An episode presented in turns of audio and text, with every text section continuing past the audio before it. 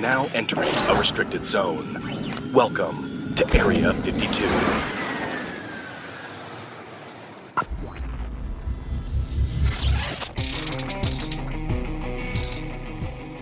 And welcome back once again to the Area 52 podcast. Hello, listeners. Thank you for tuning in again. Uh, joining me in studio in the secretive underground Area 52 recording facilities, I am joined by uh, both of my compatriots this week Monty Daniels, Danielle. Daniel, we call you so many things on this. You So have many mul- things. you have all multiple names. names. All kinds of names. Did you And- send anybody to the hospital last night, Danny? Only four. That's right.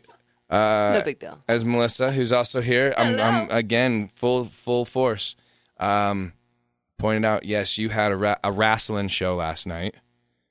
The uh, the Rocky Mountain Rumble, which is the largest rumble. I feel in like you the could say that better. You want me to like, Yeah. Rocky Mountain Rumble. ladies and gentlemen, June 9th from the UCW Training Center, it's the Rocky Mountain Rumble featuring your former UCW Women's Champion, Marty Daniels. Quang, rock and That's roll. what I'm talking about right there. How'd you do? I mean, I feel like I was robbed Yeah. of a victory last Uh-huh. night. Uh, I was sold out by my former teammate. well, but that's what former damn teammates do, don't they? It seems like that's the pattern. they sell you out.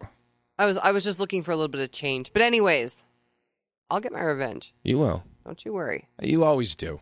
I'm never done. You're ne- there's never it's never I'm like never done. oh okay well we'll just let that go no you come right. back and you, you there's a there's boot and there's face and Yeah. you give him a And good- there's this sweet little thing called revenge. ooh Oh my god. tis a dish best served cold they say I mean, I like medium rare, but I mean it's just slightly a medium rare wa- a- revenge. like a like a warm pink center yeah, that's right. Still a little bit of blood left, though, right? I think everyone likes All a right. warm I'm pink staying on your good side. um Melissa now yes. Let me explain. Over the last week and a half or so, Melissa's been working very hard. In addition to working very hard, which you do, uh, but girl. you've been working very hard on setting up um, and getting us in touch with uh, the people organizing an event here in that was that was taking place in town called March with the Aliens. It's a paranormal event. Yeah, it was that like was this happening in our town in Utah. gathering or expo. People from the paranormal. I love how you so said it like, exciting. can you believe Oh, that? Utah. I mean, like, it's so weird to have something like that come here. It was We have weird stuff. yeah, we have a few weird. We, Yeah, those we events do. are paranormal Especially expos. the and- yeah. oh God. Well, to have cool weird things. Yeah, come here. right. And they Not had like creepy weird things. Oh, yeah. Okay. I thought it might have been like a, a bigger thing with a lot more booths and a lot more offering. It was more like um Like uh, a lecture. a lecture, yeah, which was neat to hear different people from the paranormal or UFO, uh, cryptozoology, people from spiritual Psychics. realms, Yeah, it psychics, was really auras, cool. It was give quite a mix. speeches and lectures, right? Um, now you attended a lot longer than we were able to, like we mentioned. Uh, Danny had a show; she had some s kicking to do, so we kind of got the I'm never we- done. no days off. Um, but she, so we had to get ready for the show and then come to the the uh, event and then leave from there to go to her event. Mm-hmm. And so we got a chance to see, which was super cool, the Travis Walton presentation. I was so excited to Which was that really as neat. well. That was like the highlight of the whole thing for me, for sure. Now, Travis, for you for you listeners out there who have paid attention, listened to all the episodes, you've heard us talk about him, and of- of course, if you've you know if you're that into the paranormal and UFOs and all of that, then you clearly know the story of Travis Walton, which was turned into the movie Fire in the Sky. It's the story of a man who was abducted uh, by aliens, and uh, ret- you know his his co-workers and brother and the people uh, uh, that that were working with him. I can't remember if it was his brother or not. But the people that were working with him were actually charged with a crime. People thought they killed him, and then he showed back up, and uh, and with this tale that he had been taken and worked on, and I and mean, was it five days later, Melissa? Yeah, How long? Five days five days. after, right? that's crazy. And we got to hear him tell the story and talk about the aftermath and the people trying to debunk him, the people trying to, um, you know, discredit him. And and I've, I mean, how many how many specials have you guys? How many clips of Travis Walton have you seen Oh online God, on TV? many. Um, I- I have kind of a question for both of you guys. Is it? Do you think Travis is kind of the um, is kind of the first example of someone who came back after that Well, the- distance of days, or is that? I think is that, distance, because Betty and Barney Hill, I want to say, were the first publicly. I mean, I'm sure there were people before No, they that were that were definitely abducted. a big public case, but I think the thing with him was that it was being investigated as a murder because there was no body. Oh, right. And so he was kind of the first it was being publicly made known because he was they were searching for him because he basically was a missing person. Right. And then he showed back up. So I think it was the first kind of like this is what happened to him on the days he was missing and he came back and said it was aliens. Like that was kind of the first. which is crazy because I mean, you have to you have to think about that in the in the sense that like this guy, people thought he he's dead. Mm-hmm. He's he's dead. Well, and you're gone for 5 days. I mean, Right. and you disappear in the woods. People are being charged with the murder, Yeah, with your murder, guys he was and you come back and the cops go, okay, okay, well, obviously you're not dead, but what happened to you? How how can you explain? Get these guys off? And he goes, oh, well, it was the aliens. They took me in their craft. Remember, they said that the the light hit me and they took me. Yeah, which matched the story the guys told Right. the police originally. and that- so I mean, this is on record as being something that, and and it's such a famous case, and so many people have investigated his case. Him, he himself has been investigated. The site has been investigated. Um, lie detectors, all the guys that saw it happen to him passed a lie detector test. all of them. Now, and and I mean, there's no part of us that I don't think any of us doubt what happened to Travis. No. Absolutely No, no, not. no. No. I uh, 100% believe that he had an experience. I 100% believe a craft was there and he was hit with something and he was taken onto the craft. I, I believe all that. But like we said before, it's it's not up to us whether to say that it, those were off-world beings that took him to another galaxy up in space or this was something that was uh, of earthly origin, government or whatever whatever conspiracy theory rabbit hole you want to go down. The aliens are here. The government is using scare tactics, blah blah blah blah, to experiment on people. Whatever it is you want to say, right? It's but I don't have any doubt in my mind what happened to Travis happened to Travis. Nor do I, really. Yeah. I, I mean, I, I truly believe him, and he. I don't know. I don't know that anyone's life ever really benefits from something like this. Even more- if he sold his movie rights, it wasn't like this guy mi- became an instant millionaire and was set for life. Yeah, and I don't. I don't think that you ever outrun all of the uh, the negative. Um, Oh, yeah. Oh yeah, because he still Side of things. it. You Yeah. spend your life getting being called a liar. hmm So I think that almost always outweighs weighs any kind of benefit you would receive from from a lie this big. But right. I don't know. That's me. No, I, I, I 100% agree. You have to, like we've talked about with literally every topic that you can, well, most likely every topic, but when it comes down to it, you go, well, who benefits? Who, who makes money? Money is the ultimate end goal. So, I mean, you know, he's telling his story because people want to hear it. The fact that people pay to hear it, that's fine. People say he's, you know, breaking it in from telling a story. No, he's not. This guy's not making millions. We got we got his autograph and a badass fire in the sky poster signed by him.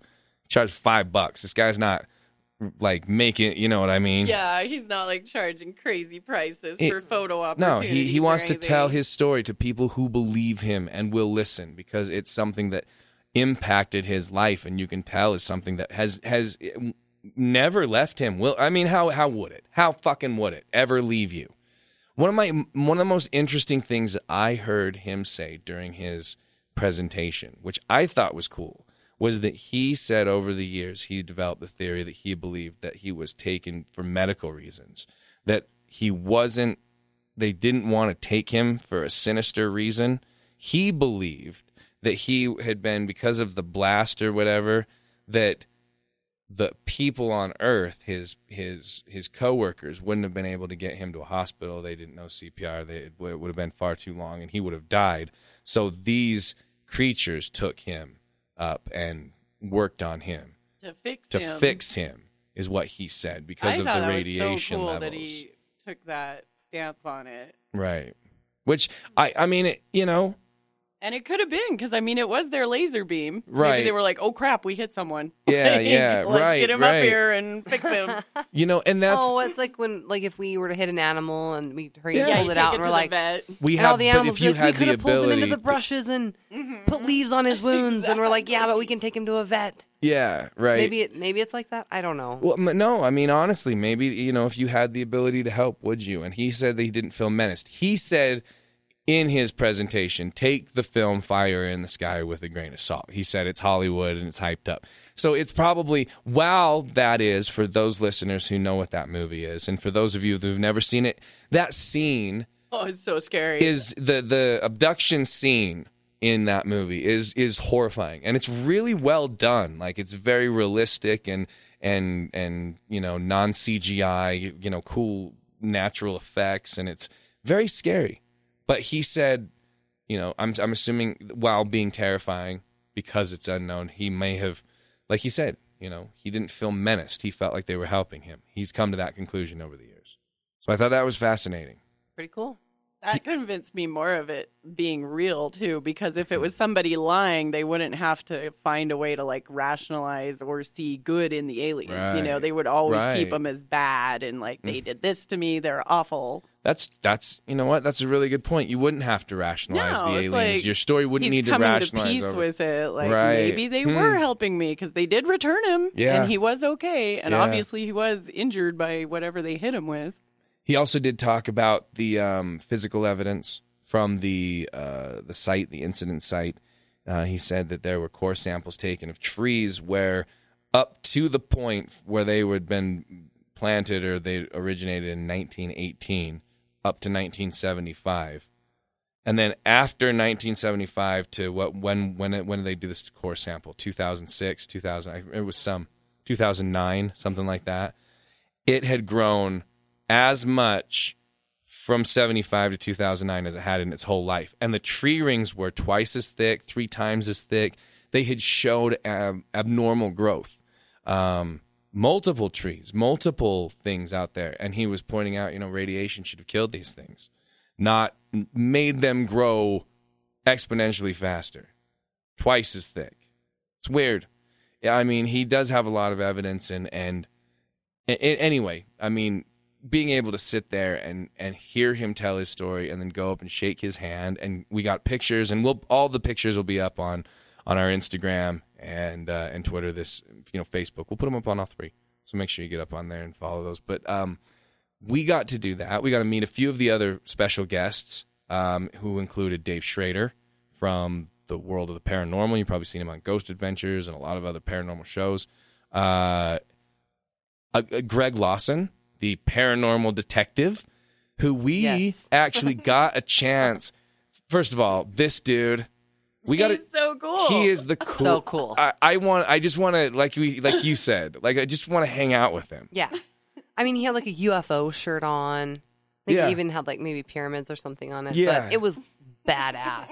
he is so cool. He's so fun. Yeah. He's like the uncle you want to hang out with at Christmas. Yeah, and and it was funny because we had put in um, our, our our friend Johnny McKeon, who good friend of the podcast, good friend of of us in general in life. He had put um, us in touch with the people who were in charge of the convention, and they reached out. Melissa, you had had put in a lot of work, and because of that, not only did we were we able to get into the convention, but um, we were able to talk with Greg for what we thought. We thought we're gonna sit down and get ten to thirty minutes with yeah, this it's guy. like we'll just call him and talk to him. you know, maybe. Just a quick Just really one. quick. Yeah. and then we'll we'll insert it into an episode. So we'll be like, okay, guys, so now we're gonna cut to our.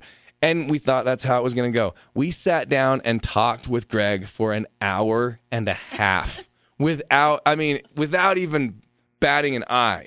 This guy had so many stories. He's um, I mean, he's not only does he have uh, 26 years of of experience in the police world, he w- had 10 years of military service with deployments all over the world. He had joined. He joined three branches of the of the military. Now he's a a He's like an underwater uh, recovery specialist, like for you know bodies and things like that.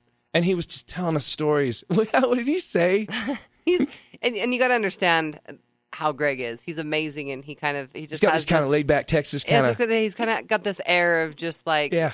It's almost like I don't know what it is. No worries, you know. Yeah. Kuna Matata about him, but um, he was just like, yeah, I got like eleven bodies right now unaccounted for, you know. Uh, Trying to get 'em. just I- like just trying to.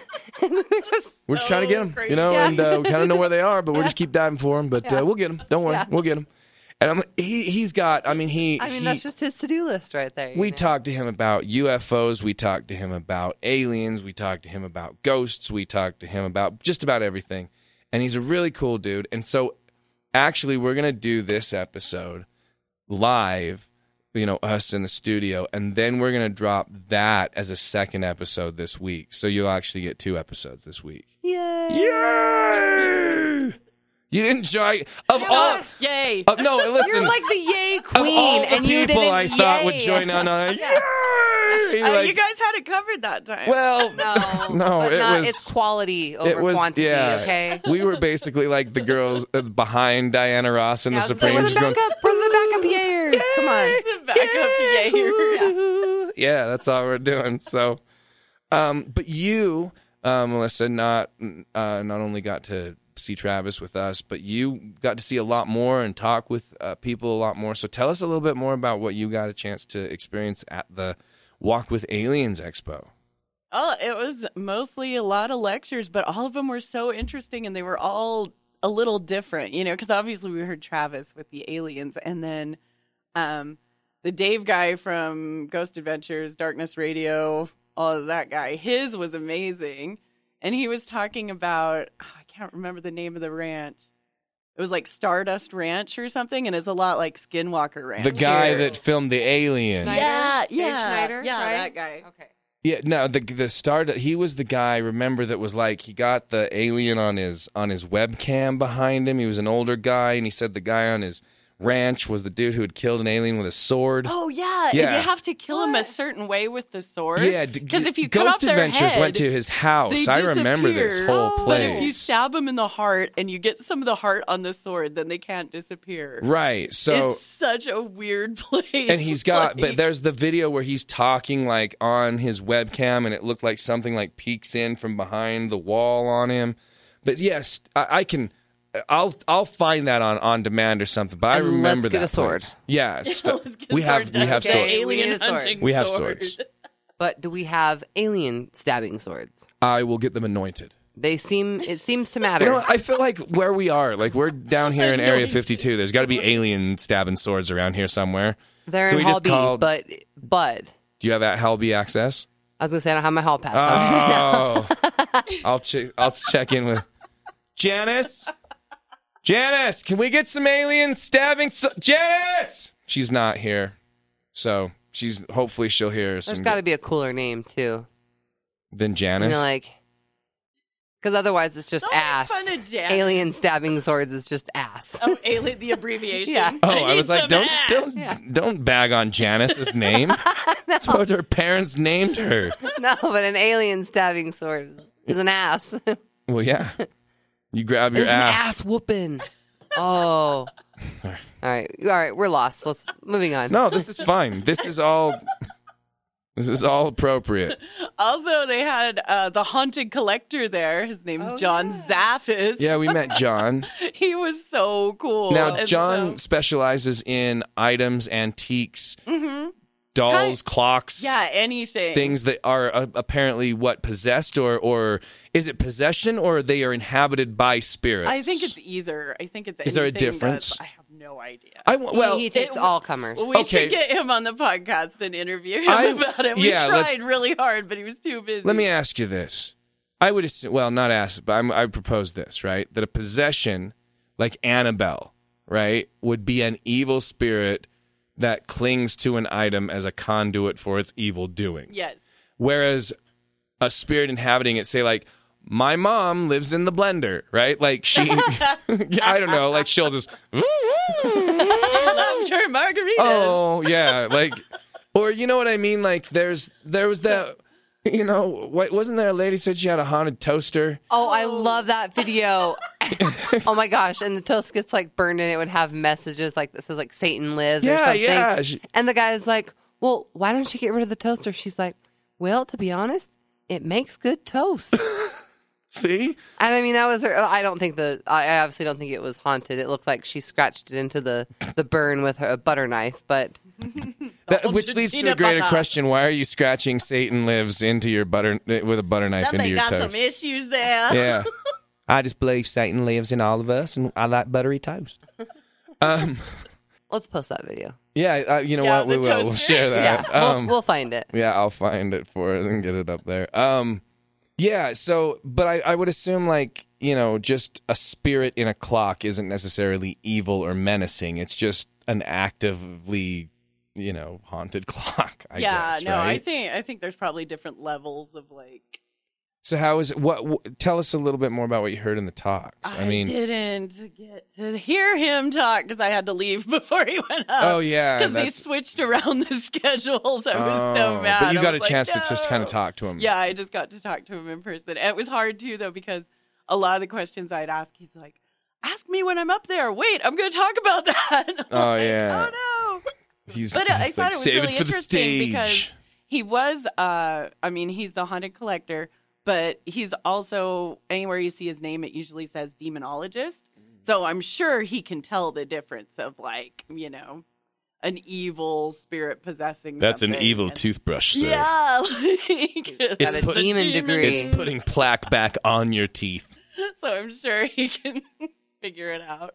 And I Um, didn't get to hear Josh Gates either. Who was the the main he was attraction the big deal from, uh, from of course, Expedition Unknown. yeah, big, tall, ginger bearded man. Yeah, he's really tall. Yeah, um, I was surprised. Everybody there was super tall. Yeah, that's true. Yeah, they didn't they didn't have like any short talkers. Um, but yeah, it was neat. We kind of went in and, and we only had a few minutes between talks. They were staying on a real tight schedule, so you kind of had to get your visiting in. But we did get to go out and talk uh, more with Greg in the hallway, and that was great. And uh, and yeah, it was just it was a cool little event. It was nice to see that there's that kind of turnout, that kind of uh, enjoyment uh, and involvement in that that community.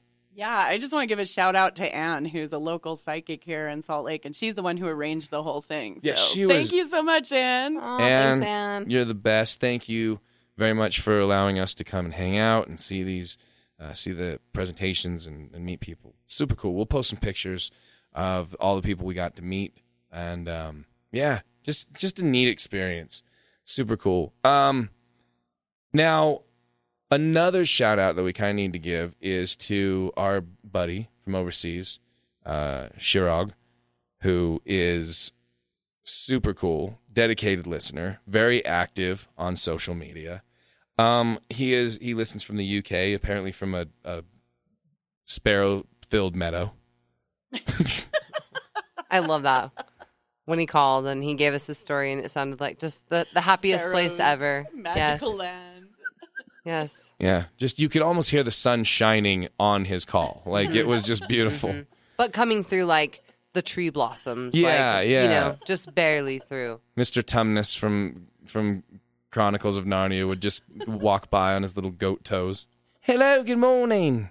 Oh, good morning, Mr. Tumnus. Tip of the cap to him. Well, after we got done with our last episode where we talked about uh, a couple specials that we had watched, you know, things like that, um, he sent us a, a bunch of messages. Well, a message that had a bunch of links. He had done a lot of research saying, Well, I heard you talk about Derren Brown's The Push, which was a, an amazing experience and, and an incredible conversation. Uh, if you didn't listen to that episode, go back, listen to that, watch the show. Um, but he said, you know, there's a bunch of these. Um, Derren Brown, who is a, a, apparently much well, a, uh, obviously much bigger in the UK than he is over in the US. Um, an incredible magician, but also the way that he approaches his tricks, like we talked about with the push, it's not really magic. it's while there are tricks involved, it's more about Power of suggestion. right the mind. Yeah. And so he sent us a whole bunch of links to a bunch of these specials that Derren Brown calls the experiments. Um, his goal, obviously, is to see if he can make somebody do something. And a couple of the ones that we watched that were just absolutely fascinating. Were the ones where he thought and, and believed that he could um, influence somebody through social cues and you know subconscious uh, you know programming and things like that commit get somebody to um, confess to a crime that they didn't commit. Or in another special influence somebody to assassinate somebody publicly um, and I mean, there was a few of these. One of them that I thought was so fascinating was also the one where he's he's got a live audience who believes they are part of a game show. They believe they are watching a new Derren Brown game show where he has people in the field and they're watching a guy who's out on the town for the night and they get to choose what's going to happen to them. And so, you know, he'll say, "All right, everyone, for the next thing, should we send the waiter over with, um, you know, to buy a round of drinks for him, or should we send over an angry boyfriend to start a fight? And each time he would present them with a positive and a negative op- option. By the end of it, this crowd is in a frenzy of like, They're like they're like hyenas. I mean, honestly. yeah, they've got a guy in his this guy's apartment. And they're like, you know, people are yelling, "Smash his TV!" They just want to see the worst things happen to this guy. And the audience was all wearing masks too. Right, there was an air of anonymity, and they didn't have any. You know, what's the consequence? This is a TV show. Until the twist, which again, I, I, I would, I want you to go watch this. If you haven't, if you haven't seen these, we'll post these on social media. So I don't want to spoil what these twists are. But when he reveals the ending to these people, um, you know that that it is, uh, you know, a show you can just see the realization of what these people did that they got caught up and and the ultimate statement that that's what would happen to people that when the negative starts building it's harder and harder for the positive to stand out and more likely that you're going to settle into those beliefs too It's kind of funny how he just leaves them too on that episode. Right. He's just kind of like, "Well, you guys were part of this. It was actually you that were the, you know, the the something," and and then just kind of doesn't really give them like any explanation as No. to anything that has happened, and just kind of leaves them there to sit in their own feelings. Like he really doesn't try to make them feel better about anything. He's just like, He does that with "You guys are all them, awful," though. and Right. good night. like when he makes like the push and stuff, he's like, "Oh, it's all a joke." You're a murderer. but there's no like, there's no like counseling or resolution at the end of it. Which I think is worse. Like it's it's almost like It's like, "Oh, this is what you do in this situation. We just made you kill someone. yeah. right Now you gotta live with that." Sleeps night knowing you're a murderer. So. Yeah, he doesn't. He he kind of just leaves you with a gut punch every single time. Uh, but it, it is fascinating because when you when you think about that that mob mentality, you know, it's and I think people go for the negative a lot, especially in groups. well, but that's what the that's what the internet is. Somebody starts bashing somebody. The oh, comment fuck section on any news story is just this a guy, nightmare. Fuck you, you know, that's all it is. Yeah, It's this mob mentality, you know, and that's what happens where you get any kind of situation that it's extreme. And to watch that build, especially with these people, you know, where you let them hide behind masks like other hate groups have. Oh, you know? totally. I mean, there's a reason the Ku Klux Klan was wearing hoods and not just parading around going, "Hey, we're proud of our of what we're doing." Clearly, they weren't. That's why you hide your face. That's why they were doing it in secret. Right. That's why burglars wear masks and stuff. I mean, it's clearly anonymity gives you a sense of like it kind of strips away mortality or not mortality, but uh, Humanity. Yeah. I was gonna say if also would take away the the human aspect of each other. I mean, if you you can't really see the human expression on you know each other's faces while you're doing these things, it kind of helps you to continue. right. You know, I don't know.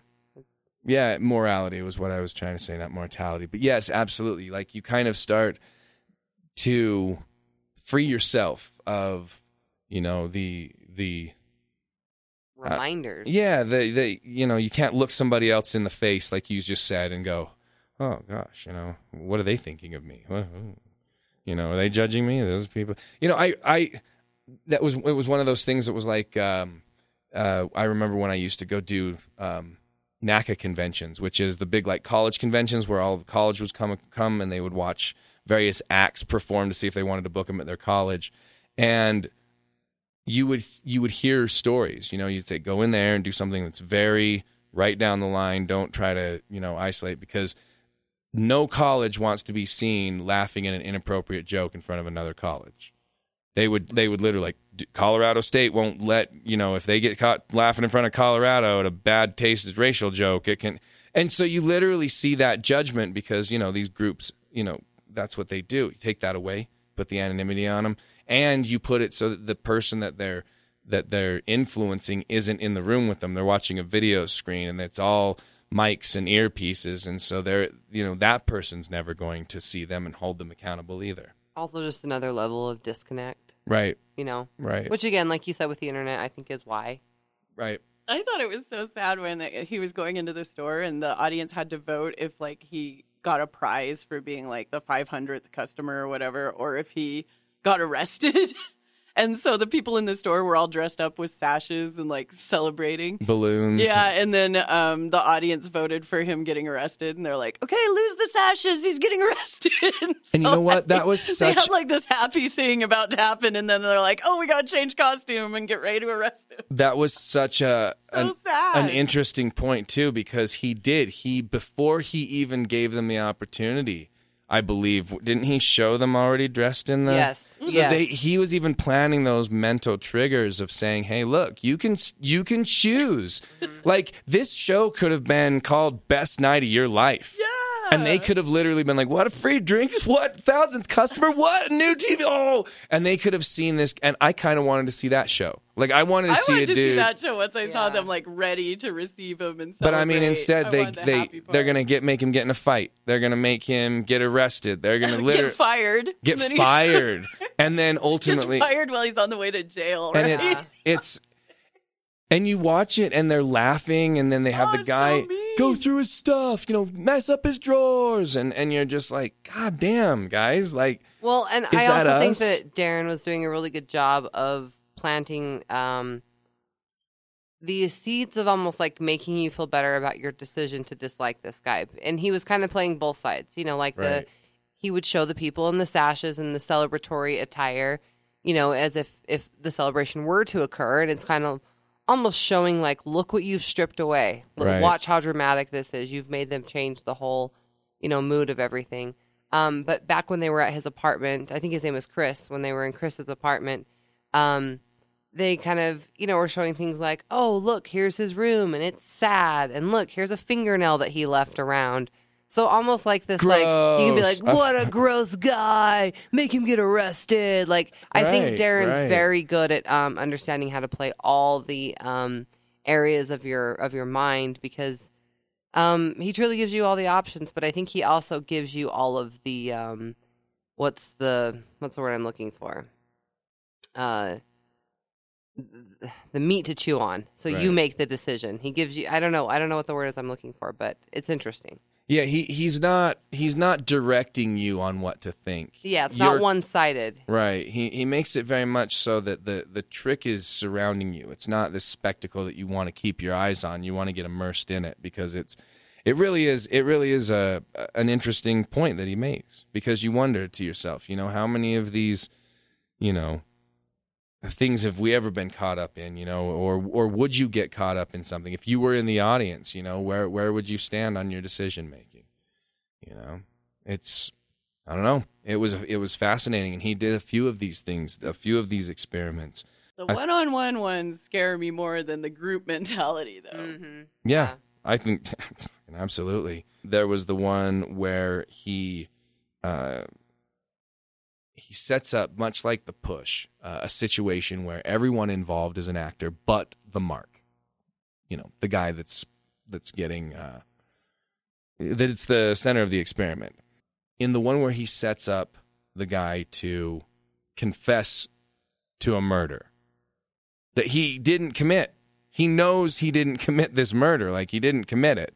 And he's not hypnotizing him. He's not doing anything to do. He's just using social triggers and, and little subconscious things to to get to influence this guy. And I guess spoiler alerts. Again, stop. If you haven't go watch these. This one's called the guilt trip. But but by the time you get to the end of this one too, and you see the resolution, like it is unbelievably fascinating. I mean, I don't know how to talk about this without talking about Yeah, I was this. gonna say maybe let's not talk about that one. Well, but I mean, people can stop this. They don't. Sure, It's not like they're sure. it's like they're like, ah, oh, oh, but it's, kind of the only playing one that we can't really discuss. You know, like Well, without. but I'm, I'd say then let's go watch it. All right. Go watch it, or at least skip forward like 10, 10 15 minutes. I, I do think watching this one, this is the only one that would work on me because I'm always like, you know, like would these mind tricks work on me? Because I'm such a paranoid, like untrusting person. So, but I think this one would because the way they wake him up, like they drag him outside and he wakes up outside and didn't know what happened, and then of course he's like, maybe I did kill that guy. Because he can't remember anything, Right, Because just- they they screw with his memory completely in this one. Right, but I, yeah. So essentially, they bring this guy out to this giant remote estate in the country for um, a conference on something, some business. Student, blah Student blah blah, get a job of- out of school, right. So, and he's there to talk about being a postgraduate in the workforce, and um, but everybody else is is an actor. Nobody's real. So throughout the week, they start. Well, they do. They start doing things to mess with his mind, his sense of. Totally Did memory. I see that? That is that. Wait. Yeah, like I- when they change the guy's tie while the guy's like in Right. mid lecture. He'll be in the middle of a lecture, walk to the back of a room, come back with a different tie. The woman with the dress, Yeah, the same dress thing. is crazy. Yeah. and he. I, I mean, all of these, all of these Derren Brown specials are so elaborately done. I mean, Mm-hmm. I'm, I'm truly blown away by the amount of thought and consideration that goes into every single move that every single player of the game is going to make, and it's it's quite impressive. Also, it's quite terrifying yeah. because this is just Derren Brown, who's just a public magician who doesn't work for, you know. eh, What is it, MI6 or Yeah, no, or the he's just- yeah, and I mean, he just- doesn't he doesn't work for unless we unless he does Unless he does. but I mean, he's so good at it that you go, okay, well, this is just what this guy does for fun. But I, I then you know that these tricks are clearly um, capable of doing what they're they are designed to do. And I think that's the most terrifying part about all of this is that that's what he kind of proves. Right, that they that they are that they are capable or that we are capable of being influenced by all this. And it's it's fascinating because that's what he does with this guy. He brings him in. And not only does he mess with his mind, but he starts doing things like he starts putting him into situations where he is meant to feel guilty for something. Um he yeah, Yeah, and he plays like the like almost sounds like a doorbell Yeah, this every chime. time. oh yeah, he uses a lot of like Pavlov stuff. Yeah. like, Right, Yeah. so he'll play this "Here's a noise chime and gonna trigger you. associate it with the feeling of guilt, associate it with the feeling of I've done something wrong. So he can kind of build that feeling of guilt or trigger it whenever he wants to. Um, he also, you know, gets one of the guys to act very bombastic, uh, you know, kind of offensive to people. Um, so, you Well, know, also much like in the push, Right. What he does with Bernie, he makes That's right. he makes Bernie seem very Kind unlikable, and mhm. he sets up you know parts of the character that he wants them to recall later that would either make him seem you know unfavorable or you know, whatever it may be, or justify their actions. Kind of, I think what is what he's doing. Right. He's setting up little areas where he can seemingly justify the person's actions. Yeah. And it's the way that he sets this up, the way that he plays with this guy. Um, like there's this part where he goes where they're all sitting at at the dinner table and everybody has their food. And he gets his food and he's looking at it and then somebody distracts him and while they distract him they switch the plates around. And by the end of it, like they literally give him a plate with nothing on it.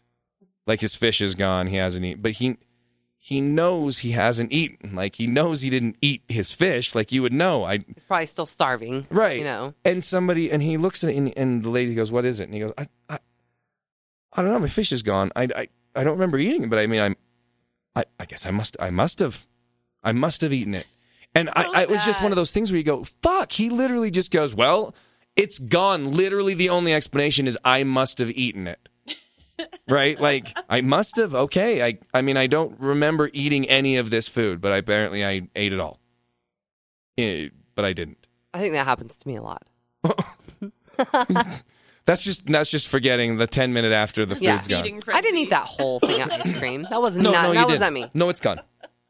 Um, but uh, but no, that's that's hundred percent insane to me that somebody can just like start abandoning their own mind. But that's what these tricks do. Is they and that's when people have talked about that in in crimes all the time. I mean, we've investigated. Well, not investigated. We're not investigators, but we've discussed countless crimes and and you you know you do the the research that you do into those crimes and you learn time and time again listening to detectives listening to lawyers that eyewitness testimonies are so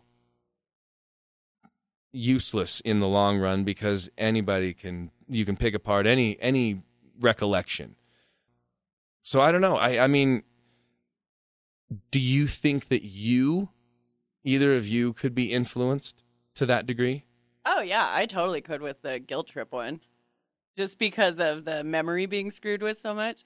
Although there's no way I would know if I had food or not because I have food, so they couldn't get me on the dinner. but like everything else, like changing the colors, and if somebody drug me out like of where I was sleeping and I woke up somewhere else, I would be totally just out of my mind. Like what happened? yeah That's that's the one part of that special. What I mean, what do you think of that, Melissa? Where it seemed like he do you do you think that was a recreation? I mean, he was very because what Derren well, does he to did get into drink. yes, that's true. and so true. I was like, if they drugged his drinks, they could have got. did him. they did they drug they him? didn't say that. But Oh. I'm saying if for the effect, if they did it, Oh. it would make sense. Yeah, and and what I'm kind of referencing here is that um, Derren Derren Brown kind of plays a recording through either his TV Oh, or TV, something. That's right. you know, while he's Remain sleeping, that yeah, just kind of. Just a, a soothing recording of his voice. Yeah, you're not being Stay punked. asleep while Yeah. everyone comes in your room and I- carries you out into a field. i But- hope but that they that's kind of- the voice that was on there That's my voice. go to sleep Melissa Merlot's enhancement sleep tape. What You're would you like to be better out? sleepy. No, This is how don't I get into your subconscious. Oh my god. You just all you sound like you want is them to come over and have you know tea and crumpets. Like tea with me. Yeah.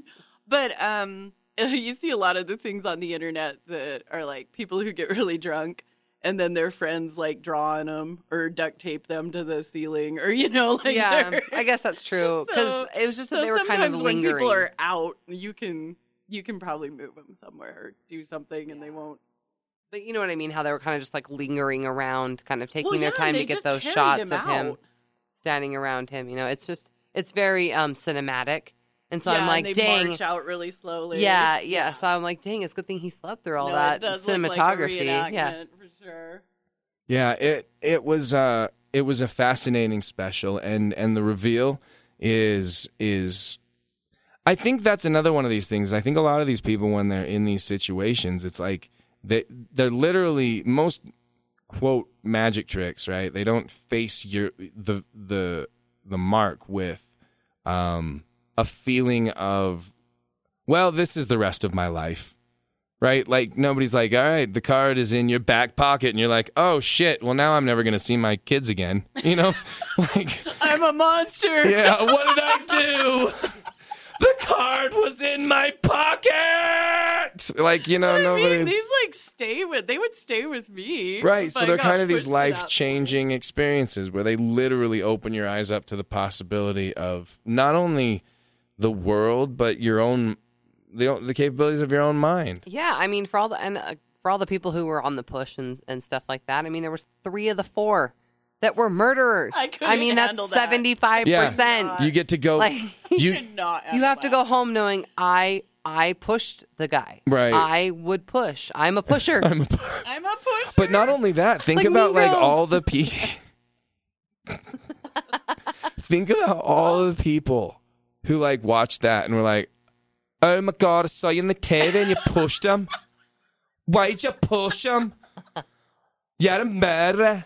I don't even know what accent that is, where that's from. I think it's like it's somewhere there. Well, I think that's why I would fall like when I watched the guilt trip one. That's why I think I would fall for that one is because you don't actually kill the guy. You know what I mean? Like you just feel like maybe something happened and you might have killed the guy because you can't remember anything. But if I was put in a situation like the push or the assassin, I don't think Yeah, but I don't I think I could do it. I don't think I could actually go through with that. But there's a there's a I think we should move on to the assassin because I think I really like the assassin. I think I, th- I think we should just because of the, where we're headed in the discussion, anyways. Be- being since when you're asking what we can, what, What we're, we're capable, capable of, of. I agree. And I had always, I had actually always been. I saw a really cool thing. Um, there was a hypnotist that came to my high school, and he had he had one of the girls that he had hypnotized, and he had kind of had her up there on the stage, and so she's under hypnosis, and he tells her she is stiff as a board, and he put her between two folding chairs, you know, kind of on resting on her shoulders and kind of on the back of her calves and heels, and he stood on her abdomen, and she did not collapse, and it was freaking amazing. So I know that the powers of the mind are crazy, but as far as this one goes, and and I had always heard, and he he had always he had also um kind of mentioned this on stage that you would never go against anything that you would you know not morally do or that was your own yeah. right that you kind of wouldn't do otherwise. So I had always kind of believed that, but then you kind of watch the assassin, and I'm like, man, maybe I don't know. Maybe maybe anybody can be Right. programmed to be susceptible. I mean, he does kind of really take who he believes to be, to put it kindly, very gullible. Right. You know, he really, he Susceptible Perfect to the to subject. hypnotism. yes, exactly. Right. Now But- let me ask you. Now, Melissa, you've uh, you uh you ever been to a hypnotist show? No, I haven't. No, you have not. Mm. Me and Danny have. Danny, when you went to the hypnotist show, were y- and we both got up on stage. We both did silly things. Cute. What'd you guys do? Yeah, like kitty cats. She, she, I remember ants in my pants. yeah, Yeah, things like ants in your that. There mouth. was uh, there was, oh, I can't remember. Somebody grabbed your ass. You thought I grabbed. You thought people kept touching you, Mm-hmm. and you. There was a shot, a, a moment where you looked at me when he said, you know, that you'd been touched inappropriately, and you looked at me, and you weren't. There, there was no recognition of me in your eyes. Like you looked at me with a very like. You were in the moment, so either either you are one hell of an actress, and why aren't we banking on that? I don't know why. Where where are the statues and the accolades and the money? Well, they're in the basement. Or, all right, or were you genuinely? I mean, can you say you were genuinely hypnotized during any of those experiences? I mean, yes, I, I don't know how to explain the sensation because it's not, I, I was never unaware. Right, So you knew what you were doing? Absolutely. Like, you were that's more the open one to thing the I can power say. of suggestion. Yes, it was almost like you're you're 100% aware of of like what's going on. Like I knew I was at the show, I knew I was up on stage, I knew all of those things. You kind of just don't understand why you're Right, feeling um susceptible to the suggestion, I guess you could say. right. That's I guess that's the only way I can put it. Hmm. That's my experience. I don't know, other people might feel like they have total amnesia of the of the Of the event, yeah, but there is you a got hypnotized too, though, right? yeah. I mean, So it was. Did you, Did you? Did you remember like what you were? I mean, doing? yeah, I think, and and you know, I, you always kind of go back on your mind and go, you know, um, because I mean, I'll say this. I mean, there's a part of me when I was up on stage, like in the like in the back of your head at all times, where you're kind of like, because both times I've been to hypnotist shows, like they were friends of mine, and you're kind of like, well, I mean, I'm not gonna not do this, right? Like, I'm not gonna not quack if you ask me to quack, because then I'll look. Uh, you know, like you, you kind of go up there and you kind of go, I'm going to do this, right? So whether you're more open to the power of suggestion because you're relaxed and he's calming you, and it's not necessarily hypnotism, it's just all right, I'm going to go along with the show, or or the fact that you're just kind of like, all right, I'm going to, we're caught up at this, I'm on stage, I'm not going to look like an asshole, right? So I don't know, I I mean, there's there's a hard, but no, I never like went out and was like, oh, what happened, you know? I, Yeah, like you, you just kind of go up there and it's fun and you you, you are open to the idea cool. of it but whether, whether, wherever that's coming from is a, is a different question now what we're going to do is we're going to take a real quick break and when we come right back we are going to talk about the third special which was the most fascinating and how it might tie in to techniques that were actually used and have been used by our own government to i don't know maybe take people actually out for real. So we will be right back.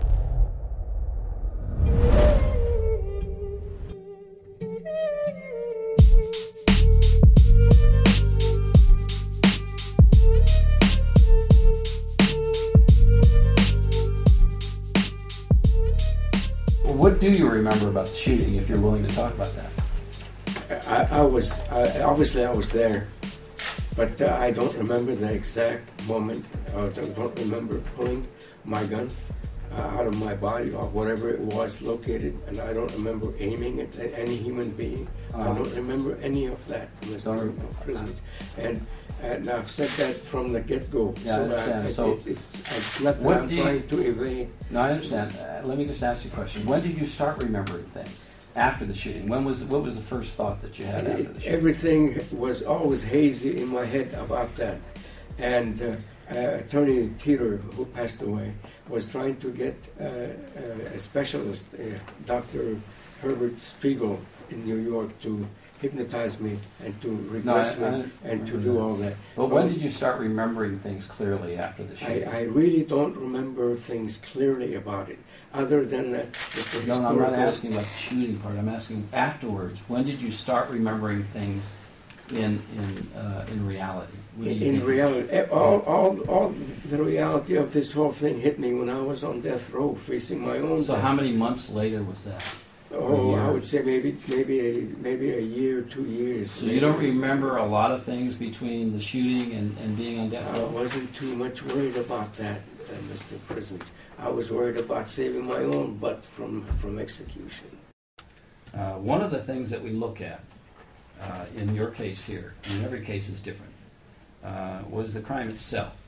And this indeed, there is, I mean, every murder, which is predominantly what we deal with, are, is horrible. Uh, certainly to the individual and to the perpetrator, that being the inmate. It certainly is horrible to the family.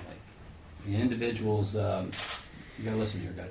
Uh, individuals um, lose in, in a very uh, dramatic, fast way uh, a loved one that can never be replaced.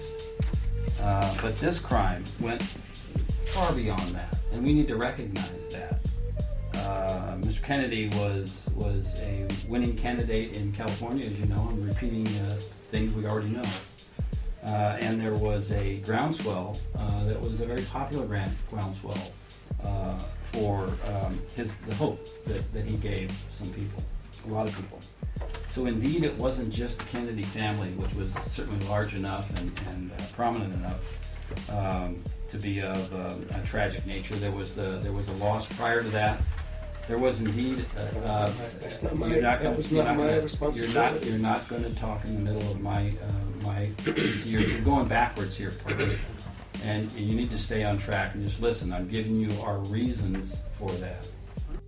If But, I, uh, if I was to give you a piece of paper and a pencil, and I wrote down one, two, and three, and I said, make a list of the people that maybe you feel that you've harmed, who, who would be number one on the list? Well, definitely the, the, the, Kennedy family and the, the Kennedys. Uh, I, I would say that I would treat them all equally, and the victims uh, who who were injured in this, and the, and the public, and, and, and, the Bobby Kennedy's friends, and the people who voted for. This is this whole thing was a it, it's a horrible nightmare, really, for not just for me, but for you people and for the whole country, and especially for the for the family members. And, and, and All right, welcome back. That was pretty easy, right? That was a quick little break. Ouch. No, it was. It hurt. Are you okay? We're No. You injured. gonna be all right? Yeah. Did you? Ah, Did you? Headache. Janice. Did you guys break too hard? Janice brought us those swords. Oh Not god, working have you guys been alien sorting each other? We've been assing each other the entire oh time. Oh my god, it's ass to ass in here. Da- You guys, you can't even believe it. Danny and Melissa are ass to ass in here, and it's they're they're all injured from it. This is a dangerous job. Yeah, somebody's somebody's got to test the alien swords. Stabbers. Snort. Someone's got to test the asses. Yeah, stabbers. well, We're least making shirts. we're here for. Welcome back. Welcome back. you know, I it's one of those days. It's beautiful outside. Like I I feel like we're kind of I feel It's like Coop- school. We're Yeah. Damn it. We Yeah, are it's like distracted. exactly. It's summer school. I'm staring out the window like, look at the sunshine. We don't have windows. We're in an underground base. In my in my mind. the windows of my mind. It's like room. Mom, can I look out window? Yeah. No, but for real, uh, before the break, we were we were talking about um, the various Derren Brown specials that we'd been sent by our good friend Shirago from the UK, who was much more familiar with Derren Brown's work and his body of work and the other specials. Unfortunately for us, because they're not in iTunes, because again, they're you know he's very hot in the UK, but I you know I guess hasn't broken like that over here yet. He should. I would love to see him come over here and do some specials, and I would love for that to Oh, all me be too. available. More specials. Um, but at least they're on YouTube, and like I said, we'll share them. Um, the one that I, I thought was most fascinating was that uh, was the one called the Assassin, which um, is part of his the Experiment series, where he wanted to see if he could, through the power of hypnosis, uh, program someone to publicly assassinate somebody without them knowing it. Um, he referenced this being um, something that had had been rumored to have been done before in the assassination of Robert F. Kennedy. Now, for those of you, we've talked about um, Robert F. Kennedy's assassination before. There are a lot of, of plenty of roads to go down and rabbit holes to go down um, as to why and who may have been behind the actual um, wanting him dead. I'm sure there's quite a bunch of, of sources for that. But the actual murderer himself was caught and he was wasn't killed and he lives and he lives still today and his name was Sirhan Sirhan and uh, a name so nice you use it twice but he uh, he he says and maintains to this day that he was getting coffee with a girl in a white and blue polka dot dress and then the next thing he knows, he was being choked and beaten up by men, and everybody said he killed the president. And he has no memory of any of that. Um, he has shown signs of, according to some experts, of somebody who is uh, was kind of uh, under hypnosis. He's he was at one one point when he was in his cell, he was writing and just writing these words, and it was like all of this, like almost like programming stuff, like RF, RFK must die, RFK must die, must die, must die, missed, you know, things over and over again, like programming um, that was slipping through his his subconscious. A They, lot. they also said that like when they held a quarter up or it was some kind of coin, like then he kind of went into that um that uh what's that trance like state. or- catatonic state, yeah, whatever you want to say, and and and so that uh, had also kind of showed previous um signs of programming, you know, that he had already had a trigger. Right. Right. And which is which is interesting and you go, you know, you hear that and even even in the footage that we watched of Sirhan um at his well, I don't know if it was I'm assuming it was his last one. It was- parole hearing. Yeah. Um 2011. yeah. Yeah. Well, he said for 5 years, so maybe he had another one in 2017 or 16. God. But they, but I thought it said that they had outlawed um, Filming. being able to film it. Right. So it was the last one that was able to be filmed, but was in the few last few years, and he still to this day that's what his story is. And the people in the parole board, they're like, "Well, you, sir, you you've obviously take no responsibility for this," and blah blah blah, and you've cite, cited multiple conspiracy theories, and they're even saying that now. Even later on, though, uh, I would say since that parole hearing, Robert F. Kennedy Jr., Robert F. Kennedy's son, has come out and said that he does not believe that Sirhan Sirhan murdered his father. The forensic evidence doesn't support it. The um, actual uh, crime scene physical evidence, the medical evidence, none of it seems to support it. Sirhan Sirhan was standing in front of Robert F. Kennedy. Robert F. Kennedy suffered the fatal wound, was point blank shot to the back of his ear, as if somebody standing behind him and literally pulling the trigger with the gun almost pressed to his head, point blank range right behind him. Also, there have been, in since that time, um, new recordings that have surfaced. Um, uh, one guy who had his microphone and recording equipment at the podium when Robert F. Kennedy was speaking, carrying it through the ballroom, managed to catch the um, the shooting, and that being analyzed by auditory experts have shown that there are upwards of a dozen, maybe 13 Yeah. gunshot sounds, and uh, Sirhan had a revolver that had what eight. Yep. And so, man, they can't account for him. They said that even if the people, there was other people around Robert uh, that were shot as well, um, all of which survived. But even if you account for the bullets in him and the bullets on those and the bullets lodged in the room, there is still more shots than were just capable of Sirhan Sirhan Yeah. shooting. There's at least nine wounds in people. Not to Um, mention, and and there were actually um, four shots that Kennedy had in his that, he had in his back. So he was shot four times in the From behind. from behind, and and of course one being the fatal shot. Um, but it's still very complicated to shoot someone in the back four times when you're standing, You're in, standing front of them. them. right. I mean, unless your ricochet shot is just money, you know what I mean? Right. Like it's just it, it's just ridiculous. But anyways, And and but I'm with you. I mean, you listen to that and and you see the evidence and and RFK Jr. has publicly stated that he does not believe Sirhan killed his father. He believes that there should be another investigation opened into the murder of his father. Um, and I mean, yeah, I I 100% agree. There's not actually, as far as I know and have looked for it, I don't believe there's actually footage of the hallway because that would solve the crime.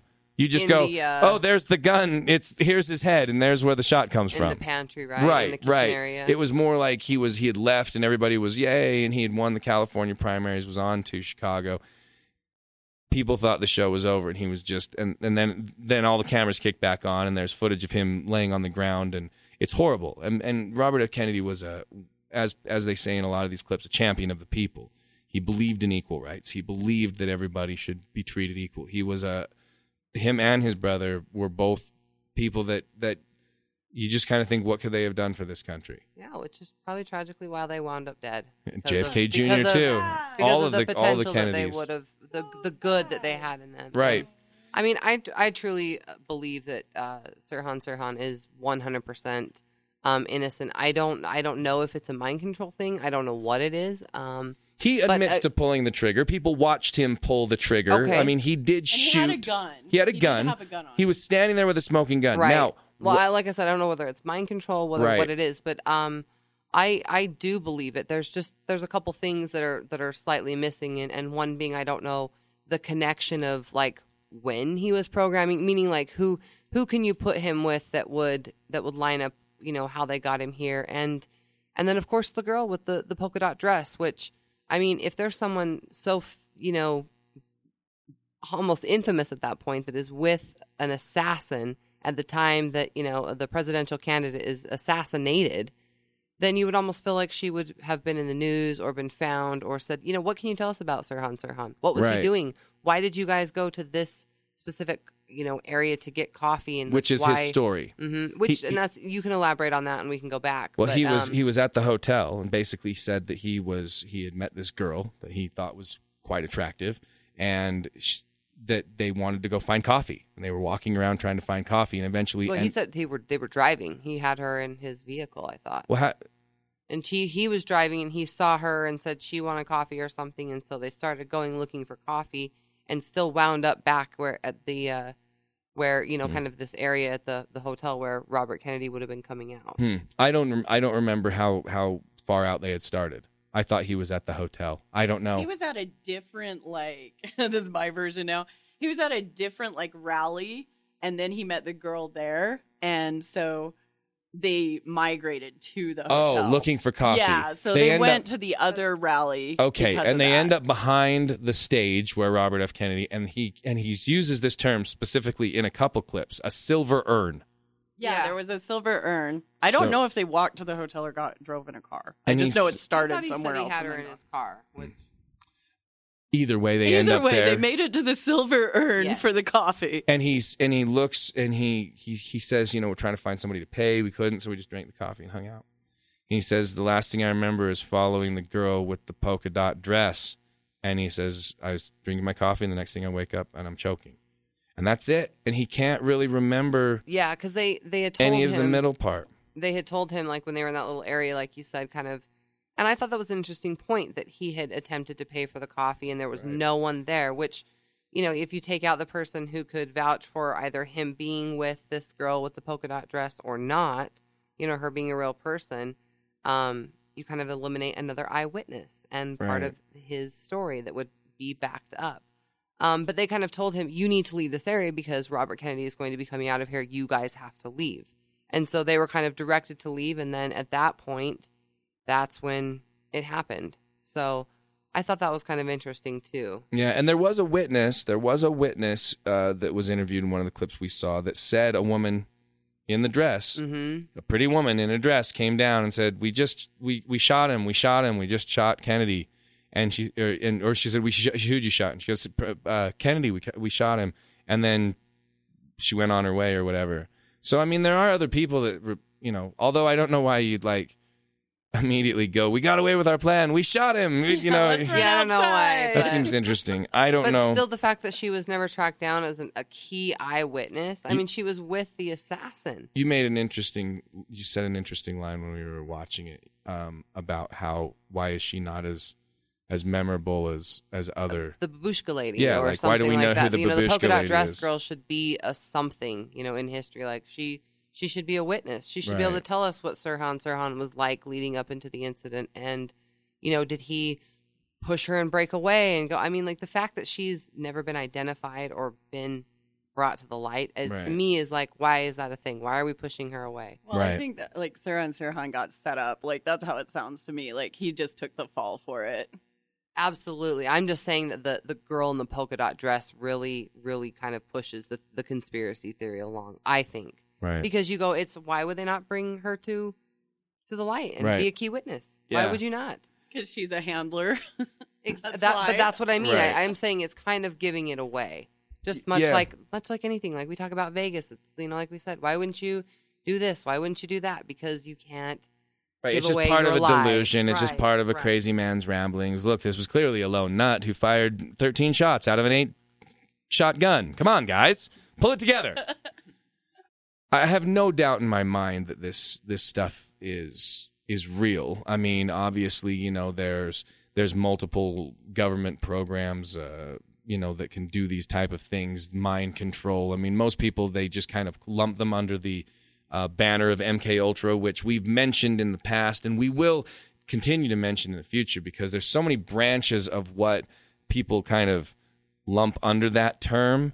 Um, but you know, people do talk about the idea of the Manchurian Candidate, the idea that somebody, the government, well, and, and in the movie The Manchurian Candidate, they the government programs uh, someone to kill a senator, right? Like it's pretty, pretty, you know. And, and whoa, whoa, that's just movie stuff. Oh, that's that's crazy. Nobody will ever do that. But you know, then this our uh, Robert F. Kennedy thing happens, and people start thinking, well, maybe could it happen? And that's kind of the the idea behind Derren Brown's special, The Assassin, is that look, that people say this is possible. Can you program someone to assassinate somebody? Now, taking into consideration that everything in this in this show is real, and that we're not all being punked because this guy's not in on it, that this is legitimately a, an issue. Derren Brown then goes about hypnotizing this guy into ultimately becoming a public assassin with no memory of it, using a lot of the same techniques that Sirhan Sirhan talked about. He uses a polka dot fabric. Every time he sees it, he immediately kind of goes into this trance trance like state. Triggers about you know you know getting better, teaching him like one of them. It was so interesting was he he gets him a gun he or he takes him to a gun range and uh, something he's never fired a gun before, shoots some shoots some shots, and then he kind of tells him you know try this, do this, turn trigger, touch your forehead, you'll turn on that marksman, and he starts shooting bullseyes like it's crazy to watch the improvement that he gets. The, even the expert there at the gun range says, "No, that's, nuts." Um, but all these little things, and over the course of, of a few weeks, being able to kind of, it's incredible to me because you want to think to yourself, like, there's no way that could happen to me. There's no way that somebody could get inside my brain enough that I could be tricked into murdering somebody. But he literally picks this guy out of the group of people, you know, as he does, you know, he tells him, you, you know, starts whittling people down, realizes you're probably going to be the most likely candidate for this to work, you know, so there's no, there's no tricks. This guy, uh, in this case, knows it's happening. He knows I'm going to, you know, ultimately not you're not going to kill somebody, but I'm going to hypnotize you. I'm going a, to A lot of the people on these these shows, we have to remind. I have to remind myself they asked to be a part of it, and whether they right.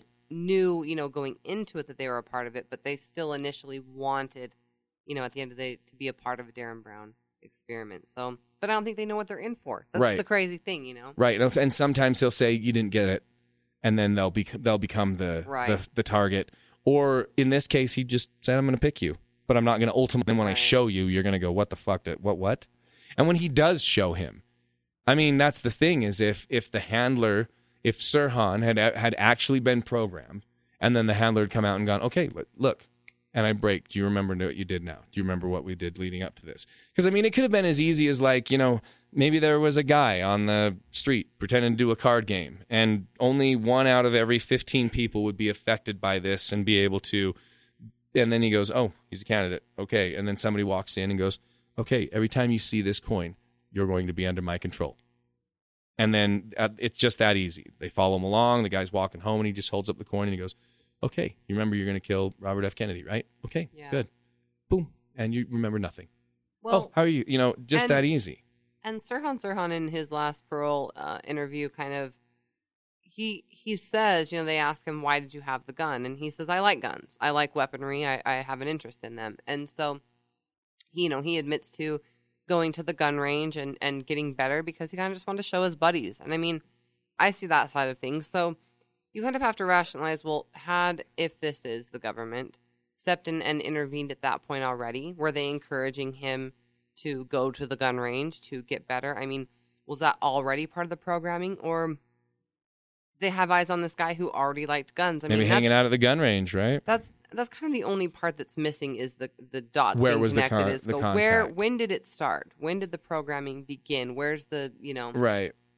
Well, I thought it was really interesting because he can't go through hypnotic regression to remember what happened. Like yeah. people can't hypnotize him. And he literally goes from drinking coffee to choking. Yeah, and Yeah. when he talks It's about gone. it, it's It's totally gone. fluid. It's like there's nothing in between those incidents. It's like he was drinking coffee and then he just remembers choking. So Well, it's like he was blacked out. Have right any of you ever lost time? Where you literally uh, drinking? Yes. What? Uh, And you just- Alcohol? Ambien. Don't take Ambien. I have. I am an advocate of not taking Ambien. I've never had it. Don't do it. It makes you forget things. Absolutely. Like and and also do things that now I'm not. Uh, it's kind of funny because I'm not tying this into the Roseanne thing at all. Honestly. Oh, I forgot about that. Yeah. Um. But it is, and Yeah, I'm not giving her an excuse or anything like that.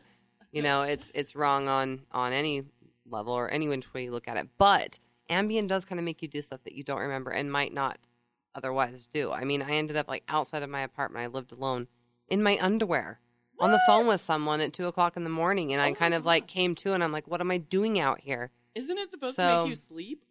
Yeah, it does not. It makes you hell? eat. It makes you call people. It makes you. Maybe you're like sleeping in between. Maybe it's like power naps with your eyes closed. I don't know. Wow. Don't do it. I, I, I personally, you know, I, I was never so much of a drinker that I would black out, but I had my little head rush thing where I, I was, we were in the, the, the convenience store and we, we were trying the, the Slurpee stuff. It wasn't, it wasn't Sev. It was a different one. So it was Slurpee esque, you know, the frozen slushy drink. And I took a drink and I got a, a brain freeze. And so I bent over like, oh God. And I came up too fast. And then literally the next thing I remember is I'm looking up at Danny and I'm just like, okay. Fell into the gummies. And I literally had collapsed back into the gummy section, just taking it was a pegboard just taking down. the rack with me and but it was the weirdest thing because i was standing there and then the, literally the next thing i know i was looking at danny like okay well, what am i waking up from and where am where am i how much wait where, how long was i and it, it was it was half a second there was no it wasn't a big deal but i had no recollection of the part in between Um, that'd I be mean, I've been knocked out. Be You know, like yeah you've in had sports and in wrestling, and, and I have no there. You know, I have no Aw. recollection of of what happened in between. You know, right but i mean I've it's done comedy totally blackout drunk on stage and then watched it back later and not remembered a thing. And I still to this day don't remember a thing. When I watch the video, I'm like, I'm still funny, thank God, because I'm a funny drunk. I'm a Yeah. funny drunk, but I'm but it's funny. just it's not there. I remember That's- right before I was going to go on stage, and I remember because it was being filmed, obviously, and I remember being on stage and being like, and I say, "I'm so drunk. Why are you filming me?" That was like the only moment of consciousness that I had on stage. And then that's it. I don't remember anything else. It's crazy. Oh. But I mean, that's not just blacking out. That's walking around, talking, doing things. And my brain just did not make memories. Because when you black out with alcohol, that's what happens is your brain's just like too drunk to make memories. Not saving your data. So do you Yeah, do no you data think file. so okay, so we all clearly know that we can lose time. Do you think that you could be programmed to murder somebody and not remember it?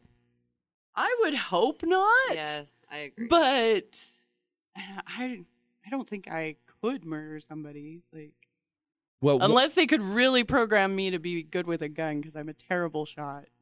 But maybe. you could boob someone Yeah. to death. Yeah, that I could do accidentally though. In an elevator. I'm sorry. There were a lot of floors. I didn't know you were smothering. She smothering. seems to be smothering them, but I. we can't find any but pillow I don't know. Watching watching the assassin, it really scared me because the way he had, he got triggered by that noise that they played, like The Derren Brown loves to do, and then the way he touched his forehead, like that really creeped me out. It was like he was going into like, okay, I'm There was you could activating the see marksman him take now. away the emotion. Yeah. Mhm. Yeah, you it was there was that moment of just well, uh, you know, and a performer would say when you when you turn on. Mm-hmm. But like to see an assassin turn on and and clear like you said, clear emotion. Yeah, and he's totally like mechanical when he like does it. You and know, he's the, the little the little suggestions with the with the fabric throughout. You know, he he Oh, yeah, does the it with just the, front of the a handkerchief. He does it in reading a you know reading a menu. He just opens up the menu and the fabric's in there and immediately goes out. And then by the end of it, when the lady walks in in a polka dot dress, much like Sirhan talked about, because he does Derren Brown does reference the RFK assassination. I think it's whether or not he's boldly stating it. I, I think it's a direct. I think he's just trying to do the same experiment. techniques, I- right? I, literally think he is trying to prove whether or not Sirhan Sirhan could have been programmed. I think that whether or not he'll make the direct correlation, that is what he is doing exactly. yeah, yeah. Which I think is fascinating. I, I think it's. I think it is fascinating. and I think I think it goes to show that this this stuff isn't bullshit. It's not bullshit. It's it is very possible. you know, and again, unless unless the ultimate experiment is on us as the viewers, and and it's and it's that. But it's a play, I, right? But, But I mean, I, really think that, and we don't know what what the guy uh, who he chose to be the assassin. What you know, we never we never know. Like, would you commit a murder? Like, if Right. maybe he does like want to shoot